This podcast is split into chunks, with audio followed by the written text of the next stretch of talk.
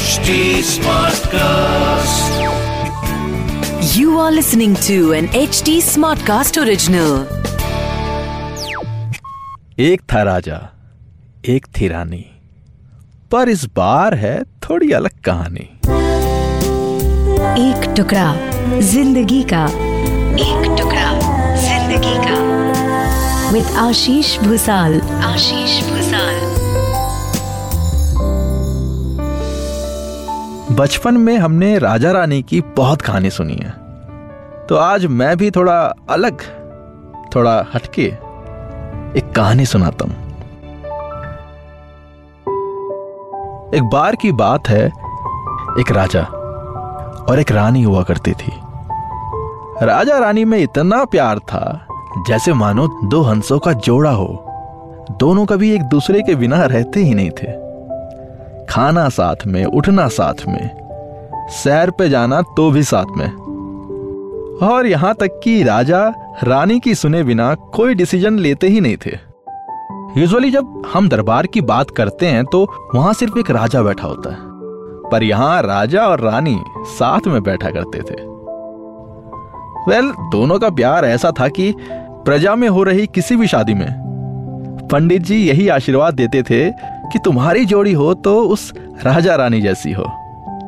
ऐसे ही वक्त के साथ राजा रानी को पंद्रह साल हो चुके थे और दिन था उनकी सालगिरह का। सुबह सुबह राजा जी फुल सरप्राइज़ के साथ रेडी थे, रानी को मुबारकबाद देने के लिए। पर रानी की आँख हमेशा के लिए बंद हो चुकी थी। जी हाँ, ऐसा ही सन्नाटा था पूरे राज्य में। रानी के देहांत के बाद राजा ने खुद को सबसे अलग कर लिया। न किसी से मिले, लोग अफसोस करने आए, बट राजा ने किसी से बात नहीं करी और खुद को अकेले कमरे में बंद कर लिया।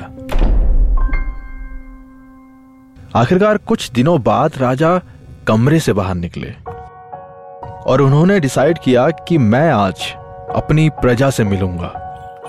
अपने मंत्री को आदेश देते हैं, बाहर निकलते हैं और अपने घोड़े में बैठते हैं।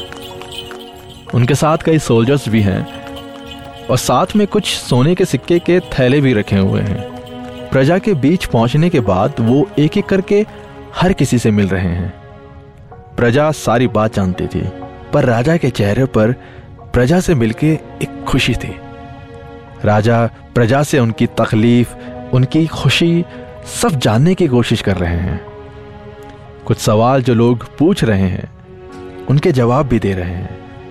राजा अपनी प्रजा को खुश करने के लिए थोड़े तोहफे दे रहे हैं। वो एक एक करके सबको सोने के सिक्के बांट रहे हैं। तभी राजा की नज़र एक दूर बैठे भिखारी पर पड़ती है। वो उदास सा चुपचाप अकेले एक नाला के बगल में बैठा हुआ, एक पत्थर के पास। राजा ने पास खड़े सिपाही से कहा कि, उसको मेरे पास लेके आओ। सिपाही जाते हैं और उसको राजा के सामने लेकर आते हैं। राजा ने उसको एक सोने का सिक्का दिया। वो बहुत खुश हुआ और खुश होकर वो वापस अपने उसी जगह पर चला गया जहाँ वो बैठा हुआ था। खुशी की हड़बड़ी में उसने गलती से वो सिक्का बगल के बहते हुए नाले में गिरा दिया। अब वो परेशान हो गया, दुखी हो गया। वो नाला एक्चुअली बहुत बड़ा था और बहता हुआ नाला था, जिसमें सिक्का ढूंढना पॉसिबल नहीं था। पर वो एक डंडे के सहारे उस नाले में सिक्का ढूँढने की कोशिश कर रहा है और परेशान हो रहा है। बट उसको मिल नहीं रहा है। राजा की नज़र उसकी तरफ़ गई और वो समझ गए। उन्होंने सिपाही से कहा कि उसको मेरे पास लेके आओ। सिपाही उसे लेकर आते हैं और फिर राजा उसे एक और सिक्का देते हैं। और साथ में कहते हैं कि उस सिक्के को छोड़ो। तुम ये नया सिक्का लो। भिखारी के चेहरे पर मुस्कान आती है और वो वहाँ से चला जाता है। बट वापस जाके वो उसी नाले में फिर से वही पुराना सिक्का ढूँढने लगता है। काफ़ी मशक्कत कर रहा है। कुछ घंटों बाद राजा की नज़र फिर से उस भिखारी पर पड़ती है। राजा ने उसे फिर से बुलाया। ये सोचकर कि उसे दुख हो रहा होगा पुराने सिक्के का। फिर राजा ने एक और सिक्का दिया। वो फिर से खुश होता है। और वहाँ से चला जाता है। पर वो वापस जाके फिर से वही पुराना सिक्का ढूँढने लगता है और फिर से परेशान हो जाता है। अब जैसे ही राजा ने देखा कि वो अब भी वही पुराना सिक्का ढूंढ रहा है तो राजा उसे फिर से बुलाते हैं और कहते हैं, यही गलती तुम सब लोग करते हो। तुम्हारे पास अभी भी दो सिक्के हैं, पर तुम्हारे दिमाग में सिर्फ़ वही एक सिक्का है जो तुमने खो दिया। अपनी ज़िंदगी में भी हम यही करते हैं। हमारे पास्ट में जो हमारे साथ गलत हुआ, उसी को लंबे समय तक लेके बैठे रहते हैं। उसको याद कर करके प्रेजेंट में जो अच्छी चीज़ें हैं, उसको बर्बाद कर देते हैं। उसे भूल जाते हैं। उसे अनदेखा कर देते हैं। अपने आज की वो खास चीज़ें, जो कई लोगों का ख्वाब होता है, उसे अनदेखा कर देते हैं। सिर्फ़ वही सोचते रहते हैं जिसको आप बदल नहीं सकते, जिसको आप पा नहीं सकते। फिर भी आप उसी के पीछे पड़े हुए हो और भूल जाते हैं कि आपके पास अभी भी दो सिक्के हैं। राजा ये सीख दे रहे हैं कि अगर आपसे एक गलती हो गई है तो आप उसे भूल जाओ। हाँ उससे सीख ज़रूर ले सकते हो, बट उसको अपने प्रेजेंट में लाके अपना प्रेजेंट नहीं खराब कर सकते। क्योंकि अभी फ्यूचर में बहुत कुछ देखना बाकी है। जिसके लिए काम प्रेजेंट में ही करना होगा। आपके प्रेजेंट में भी इस वक्त बहुत ऐसी चीज़ें हैं, जिसे देख के, जिसे महसूस करके आप अपनी ज़िंदगी को बहुत बेहतर बना सकते हैं। बट वो होगा तभी, जब आप चाहें। इसलिए पुरानी बातों को भूल जाना ही अपनी ज़िंदगी को बेहतर बनाने का एक तरीका है।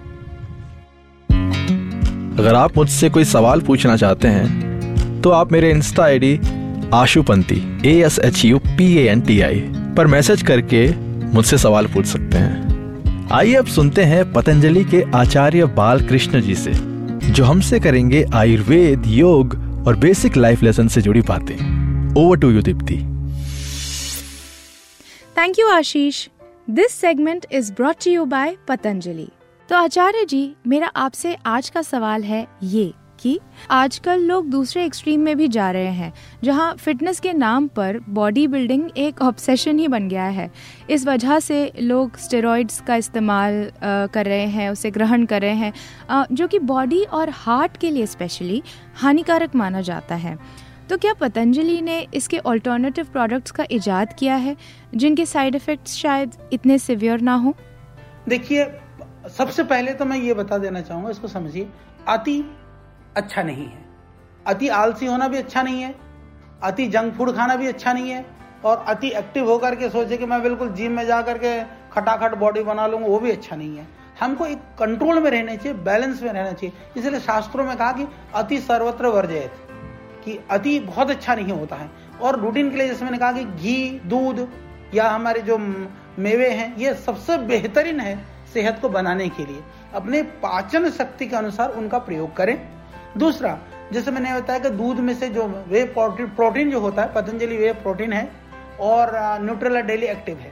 ये दो तीन चीज़ें और मिनरल्स और विटामिन हमने बनाए हैं प्लांट बेस्ड हैं, उनका यूज़ कर सकते हैं। पर केमिकल वाले हार्मोन्स वाले, कोई भी इस तरह की चीज़ों को कतापी नहीं सेवन करना चाहिए। मैंने देखा है, डोले सोले तो बन जाते हैं थोड़े दिन, पर बनते थोड़े दिन के लिए, लटकते ज़िंदगी भर के लिए।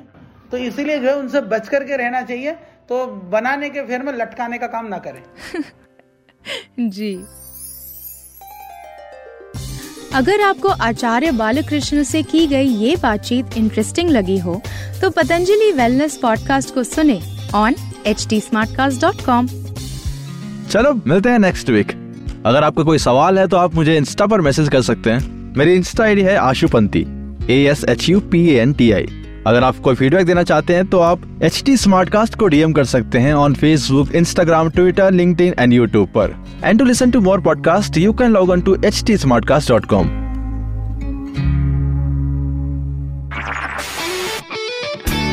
This was an HT Smartcast original. HT Smartcast.